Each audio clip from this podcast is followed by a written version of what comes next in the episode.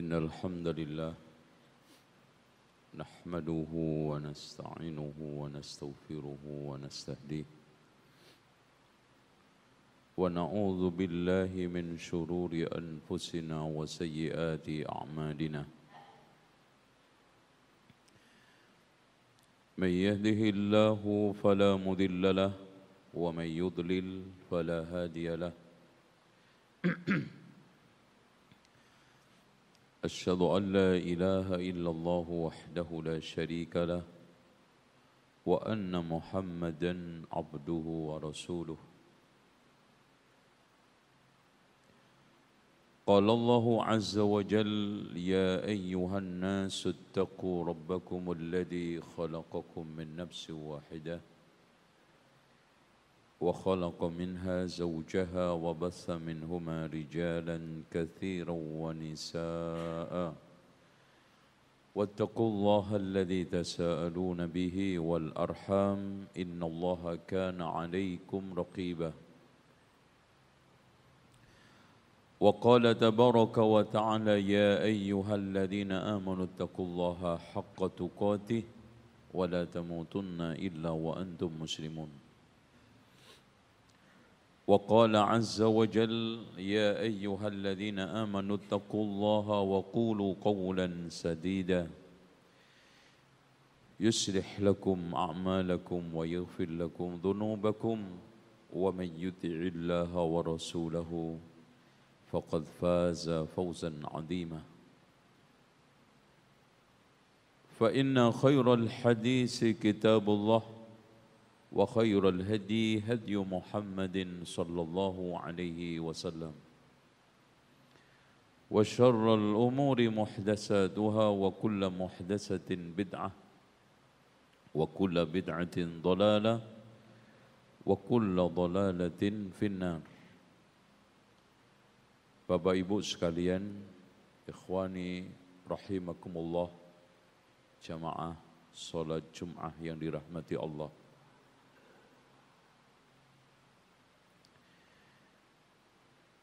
Allah menciptakan manusia memiliki tujuan jelas yaitu ibadah. Wa ma khalaqtul jinna wal insa illa liya'budun. Tidaklah aku menciptakan jin dan manusia melainkan untuk ibadah.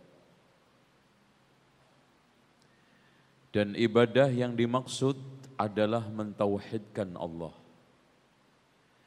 Makanya Abdullah ibnu Abbas menegaskan seluruh makna ibadah di dalam Al-Quran maksudnya adalah tauhid. Berarti kalau Allah mengatakan tidaklah aku menciptakan manusia dan jin melainkan untuk ibadah kepadaku, maksudnya untuk mentauhidkanku. Tauhid merupakan sentral agama inti dakwah para rasul, para nabi. Oleh karena itu tidak ada satupun nabi melainkan menabuh genderang tauhid dan menyuruh serta menjadikan inti dakwah adalah tauhid. Makanya Allah Subhanahu wa taala berfirman, "Wa laqad ba'atsna fi kulli ummatir rasula." Tanpa kecuali. Wa laqad Allah menggunakan kalimat takkid dua kali. Wala, la, takkid, qad juga takkid. Memberikan pressure penekanan cukup tinggi. Wa laqad ba'atsna Sungguh telah kami utus pada setiap umat seorang utusan. Ani'budullah, hendaknya mereka menyembah Allah. Wajtanibut tagut dan menghindari, menjauhi tagut. Kembali lagi, yang dimaksud ibadah adalah tauhid. Makanya ibadah macam apa pun, kalau rusak tauhidnya tidak akan diterima oleh Allah. Biarpun seamrek nilai-nilai ibadah mahdoh yang dia kumpulkan. Kalau dia menyekutukan Allah satu saja, batal semua. Hilang semua. Tidak ada gunanya. Makanya Allah berfirman. Dan ini firmannya ancaman. Gak main-main yang diancam Nabi Muhammad. Oh, bukan kita loh. Yang diancam Nabi Muhammad. La in asyrakta kalau kamu berbuat syirik Muhammad. Rasulullah. La yahbatanna amaluk maka seluruh amalmu habus. Wala takunanna minal khasirin kamu akan menjadi orang yang rugi rugi dunia dan akhirat. Rugi sholatnya nggak diterima, rugi zikir doanya tidak diterima, rugi infak sodakoh, rugi semua. Karena Allah hapus.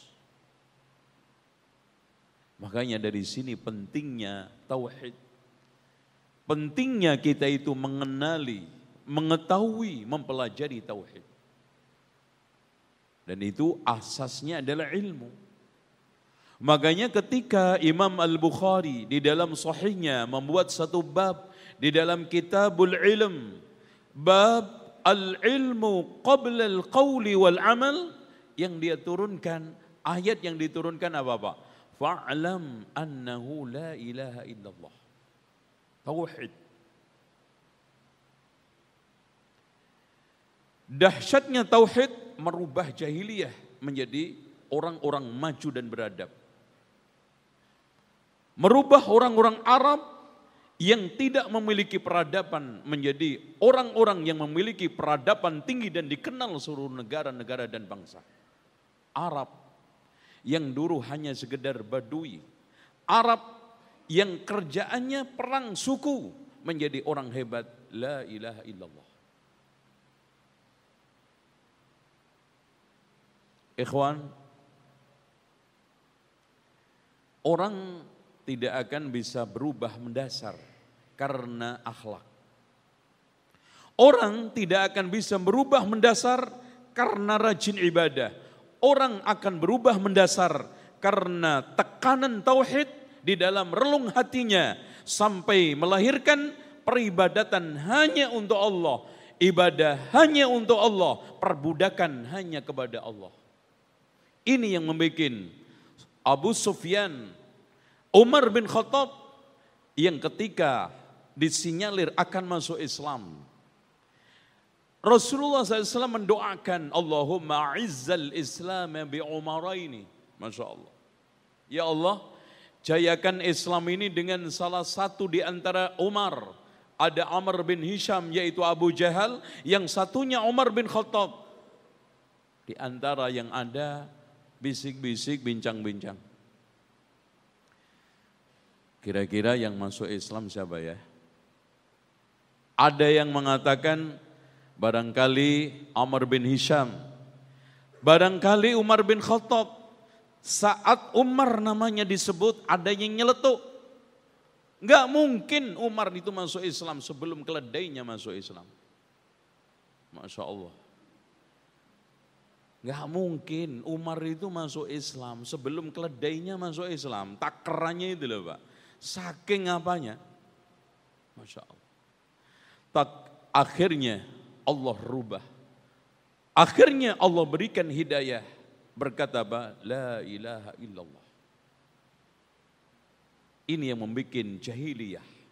Yang dulunya menyembah berhala, memakan bangkai, memutus silaturahmi, buruk sama tetangga, dan melakukan berbagai macam kekejian menjadi umat mulia. La ilaha illallah. Oleh karena itu, Rasulullah menegaskan umirtu seakan-akan hanya itu. Umirtu an uqatilan nas hatta yashhadu an la ilaha illallah.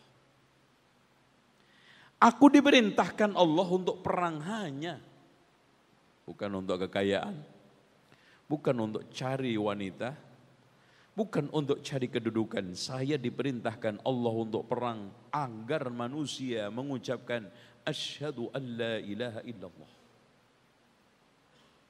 Syahadat. Inilah dahsyatnya kalimat tauhid. Oleh karena itu kita Allah bekali kita masuk dunia dengan la ilaha illallah memproses dunia dengan la ilaha illallah dan keluar dari dunia dengan la ilaha illallah. Makanya Rasulullah mengatakan apa? Qulu la ilaha illallah tuflihu.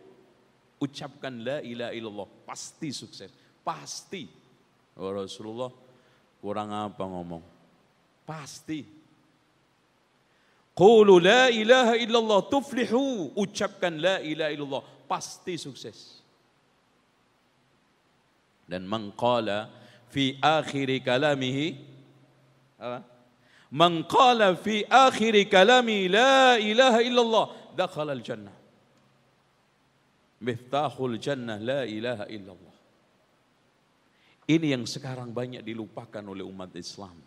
Ini yang paling banyak sekarang tidak digali, dikaji kedalamannya, kedalaman tauhid. Padahal hadirin sekalian, Allah menurunkan surat lengkap dari awal sampai akhir hanya untuk menjelaskan tauhid sehingga disebut oleh para ahli tafsir, para orang-orang yang sekarang ini apa namanya uh, mengejawantahkan Al-Quran suratul ikhlas. Dan Rasulullah SAW sendiri juga menamai suratul ikhlas. Kenapa? Karena isinya itu murni milik Allah. Kul huwallahu ahad. Kul huwallahu ahad, Allahu samad, lam yalid wa lam yulad wa lam yakul lahu kufuwan ahad. Dan ketika kita bicara ruqyah, ayat yang paling ditakutin apa? Ayat tauhid. Jin itu nggak bakal ngeper dengan ayat-ayat selain tauhid. Ini menunjukkan pentingnya tauhid. 25 tahun 22 23 tahun Rasulullah 13 eh 13 tahun di Mekah mengejawantahkan tauhid, mendakwahkan tauhid, menjelaskan tauhid dan isi-isi semangat ayatnya adalah semangat tauhid, rububiyah, uluhiyah, asma wa sifah. Dengan demikian hadirin sekalian ada satu cerita yang menarik yaitu Husain ibn Imran. Eh? Punya bapak otomatis namanya Imran. Masuk Islam ditanya oleh Rasulullah Husain, dulu sebelum kamu masuk Islam di masa jahiliyah dulu, Tuhanmu berapa? Eh, karena orang-orang jahiliyah itu biasa punya Tuhan banyak. Ya. Eh, di Ka'bah aja 360. Padahal Allah memberikan satu perimbangan. Ya. Rasulullah Allah Subhanahu wa taala memberikan satu uh, perumpamaan di mana seorang budak memiliki satu majikan mana yang lebih stabil seimbang dengan budak yang memiliki banyak majikan lagi jelek akhlaknya. Imron menjawab, Ya Rasulullah, dulu saya punya Tuhan tujuh, satu di langit, enam di bumi. Ya, ternyata orang-orang jahiliyah yang katanya jahil, yang diperangi Rasulullah ngaku Tuhan itu yang benar di langit. Makanya ketika mereka ditanya wala in sa'altahum man khalaqas samawati wal ard la Allah. Kalau engkau bertanya kepada mereka Muhammad, siapa yang menciptakan langit dan bumi? Allah. Tidak mungkin berhala yang 360 di sekitar Ka'bah itu. Makanya Rasulullah tanya kepada Imran, wahai Imran, ketika kamu dalam kesulitan, kepada siapa di antara tujuh itu yang kamu minta? Kepada yang di langit ya Rasulullah. Allahu Akbar. Apa kata Rasulullah? Kalau memang begitu wah Imran, tinggalkan yang di bumi enam, sembahlah yang di langit satu, yaitu Allah. Ar-Rahmanu 'alal arsyistawa. Allah semayam di atas aras. Allah mengatur, memberi rizki, mematikan rububiyah yang harus kita yakini Rabbil Alamin. Allah lah yang harus kita, paling patut kita berikan doa, permintaan, istighasah, isti'anah dan kita tidak mengadu kecuali kepada Allah. As-Samad itulah uluhiyah dan Allah memiliki nama dan sifat yang tidak terbatas. Kita mengadu, kita meminta berdoa, tawassul kepada Allah dengan nama-nama sifatnya. Dan di dalam khutbah yang mulia ini, terutama khutbah yang pertama, saya akan akhiri dengan satu ayat yang sangat menarik.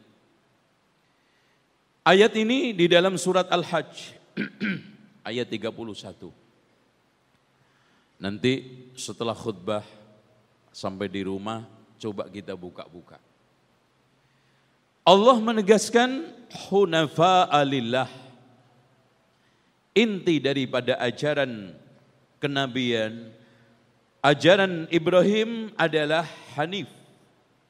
Ghaira musyrikin, tidak menyekutukan Allah. Ghaira musyrikin Nabi, tidak sama sekali menyekutukan dengan yang lainnya. Siapa pun yang nyembah bersama Allah atau hanya selain Allah, dua-duanya nggak boleh. Selain Allah nggak boleh bersama Allah juga nggak boleh. Kenapa Pak? Allah itu sangat murka untuk disekutukan, untuk diduakan dalam bahasa Al-Quran syirik. Karena sebagaimana Allah sendirian di dalam menciptakan, sendirian di dalam mematikan, menghidupkan, dan sendirian di dalam mengatur alam semesta. Allah juga mau sendirian di dalam sembah menyembah. Pak, Ibadah kan konsekuensi syukur akan nikmat. Lo giliran ngasih nikmat sendiri kok giliran ibadah berdua. Kira-kira gini aja deh kita buat perbandingan. Yang selama ini membesarkan antum adalah bapak ibu antum.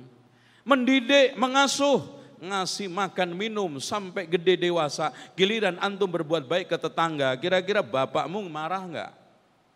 Oh ini anak Ya, logis loh Pak. Sebagaimana Allah sendirian di dalam menciptakan kita, sendirian di dalam menghidupkan mematikan kita, sendirian di dalam memberi rezeki kita, sendirian di dalam mengatur alam semesta. Allah juga minta sendirian dalam peribadatan. Enggak mau diduakan. Enak aja. Aku yang menciptakan langit dan bumi sendiri. Enggak ada satupun Tuhan yang bisa membantu saya. Aku yang menciptakan matahari dan bulan. Aku yang memberi rezeki kalian. Giliran ibadah kok bareng-bareng keroyokan? Enggak. Masya Allah. Gampang. Makanya Allah ketika menjelaskan ya ayyuhan nasu'budu. Nah, ya ayyuhan nasu'budu rabbakumul ladzi khalaqakum seakan-akan ibadah adalah konsekuensi ciptaan. Seakan-akan Allah mengatakan kepada kita, sembahlah Tuhan yang hanya bisa menciptakan. Jangan coba-coba menyembah Tuhan yang nggak bisa membuktikan ciptaan. Ayo kita tantang. Tuhan-Tuhan selain Allah bikin apa? Sampai Allah tantang di dalam surat Al-Hajj. Ya ayuhan nas duriba masalun fastami'ulah. Wahai manusia, dibuat perumpamaan, dengerin dengan baik. Innal ladhina tad'una min dunillah lan yakhluqu dubaban walau istama'ulah. Sesungguhnya Tuhan-Tuhan yang kamu sembah selain Allah nggak bisa menciptakan walaupun satu lalat. Tuh lihat. Ditantang Allah satu lalat, apalagi segede gajah. Lalat. Bagaimana menciptakan manusia sehebat ini? Bagaimana menciptakan alam sebesar ini? Dan kalau ada orang mengatakan semua alam ini diciptakan kebetulan. Pak, mana ada sih perkara kebetulan itu bisa rapi kayak begini. Makanya ketika Imam Ash-Syafi'i dialog sama atis membawa daun tut murbai, makanan ulat sutra. Wahai kaum ateis, ini daun kalau dimakan ulat jadi pakaian indah sutra. Kalau kita makan nggak pernah jadi. Coba Kalau mau nyoba makan daun murbei 10 tahun, nyutra nggak? Nggak bakal. Kalau seandainya kebetulan Pak, kita 10 tahun, 15 tahun nyayur sutra terus dimakan, sekali-kali dong keluar sutra. Enggak. Ini siapa? Subhanallah antum lihat ladang satu tanah satu air. Bisa keluar macam-macam ada tumbuhan cabai, ada tomat, ada pisang, ada mangga. Siapa semua yang mengatur? Rapi saat buahnya, saat buangnya, musimnya dan tidak pernah berubah. Sekali-kali Masya Allah, kebetulan mas, hmm, lagi nggak panen biasanya rambutan, eh panen, nggak ada. Oleh karena itu Allah sangat tidak suka disekutukan. Nah dampak penyekutuan, kata Allah, di dalam surat Al-Hajj tadi, "Wa may yusyrik billah" Barang siapa yang menyekutukan Allah, faka'annama kharra minas sama, seperti terjun bebas dari langit. Fatakhtafuhu tair, kemudian disambar oleh burung. Coba Pak, terjun bebas dari langit aja udah cukup hancur. Kemudian disambar oleh burung, dipatah-patah, diremekin, au tahwi bihirrih fi makanin sahik kemudian dilempar ke jurang yang sangat dalam. Kira-kira masih sisa? Hah? Coba bayangin Allah memvisualisasikan dosa syirik. Resiko syirik ibarat orang di terjun bebas dari atas langit, kemudian disambar burung, dipatah-patahkan, lalu dilempar diterpa angin kencang ke dalam ke dalam jurang. Yakin seyakin-yakinnya nggak sisa. Yakin seyakin-yakinnya hancur. Itulah nasib orang-orang musyrikin. Itulah nasib orang-orang yang menyekutukan Allah. Itulah nasib-nasib dosa syirik. Sampai-sampai Allah menegaskan. Inna Allah la yaghfiru ayyushraka bih. Sesungguhnya Allah tidak akan mengampuni dosa syirik. Masya Allah. Tidak akan. Inna Allah la yaghfiru ayyushraka bihi wa yaghfiru ma duna dzalika liman yasha. Adapun selain itu Allah masih memberikan kesempatan tobat. Alhamdulillah. Oleh karena itu hadirin sekalian, mudah-mudahan kita semua tergolong orang-orang muwahhidin. Mati membawa la ilaha illallah sebagaimana yang Rasulullah tetapkan man qala la ilaha illallah dakhalal jannah. Dan di dunia selalu bersama tauhid dan kalimat tauhid. Qulu la ilaha illallah tuflihu. Ucapkan la ilaha illallah pasti, pasti Pak. Pasti sukses. Pribadi, rumah tangga, masyarakat, negara dijamin aman gemah ripah loh jinawe tentrem totorarjo Allah memberikan jaminan kepada negara Sabah yang sebelumnya Allah Subhanahu wa taala hancurkan. Baldatun thayyibatun wa rabbun ghafur. Kenapa? Karena telah mendasari negara tersebut dengan tauhid. Karena telah menghiasi seluruh relung sendi-sendi negara dengan tauhid. Makanya akhirnya Pak, akhirnya mereka sukses. Ketika dia cabut itu tauhid, Allah cabut juga kenikmatan Allah cabut juga kenikmatan. Sehingga Daraballahu mathalan qaryatan kanat aminatan mutmainnatan ya'tiha rizquha ragadan min kulli makan faqafarat bi an'amillah fa'adaqaha Allahu libasal ju'i wal khauf bima kanu yaksibun. Allah membuat satu perumpamaan sebuah negeri yang gemah ripah lojinawe tentrem totora harjo Rizkinya datang dari hulu hingga hilir. Kemudian kufur terhadap nikmat Allah. Maka Allah cicipkan pakaian. Karena sudah menjadi fenomena umum. Pakaian kelaparan dan ketakutan. Akibat tindakan yang mereka lakukan. Sebaliknya, kalau kita meneguhkan tauhid iman takwa, kata Allah, walau amana ahlal qura. Walau amana ahlal qura, am, walau anna ahlal qura amanu, maaf Walau anna ahlal qura amanu wattaqau la fatahna alaihim barakatim minas sama'i wal ard. Kalau seandainya penduduk negeri beriman dan bertakwa, Allah akan bukakan keberkahan dari atas langit dan dari bawah bumi. Insya Allah itulah janji yang Allah la yukhliful mi'ad. Allah tidak akan mengingkari janjinya. Allah tidak akan menyelisih yang difirmankannya.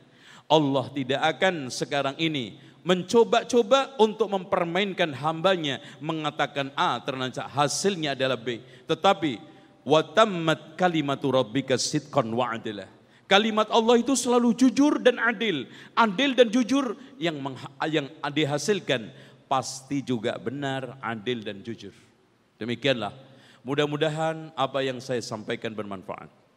Dan semoga kita semuanya menjadi orang-orang yang membela, mempelajari, membela, mengamalkan la ilaha illallah. Aqulu qawli hadha wa astaghfirullah li wa lakum wa astaghfirullahal azim innallaha wal ghafurur rahim.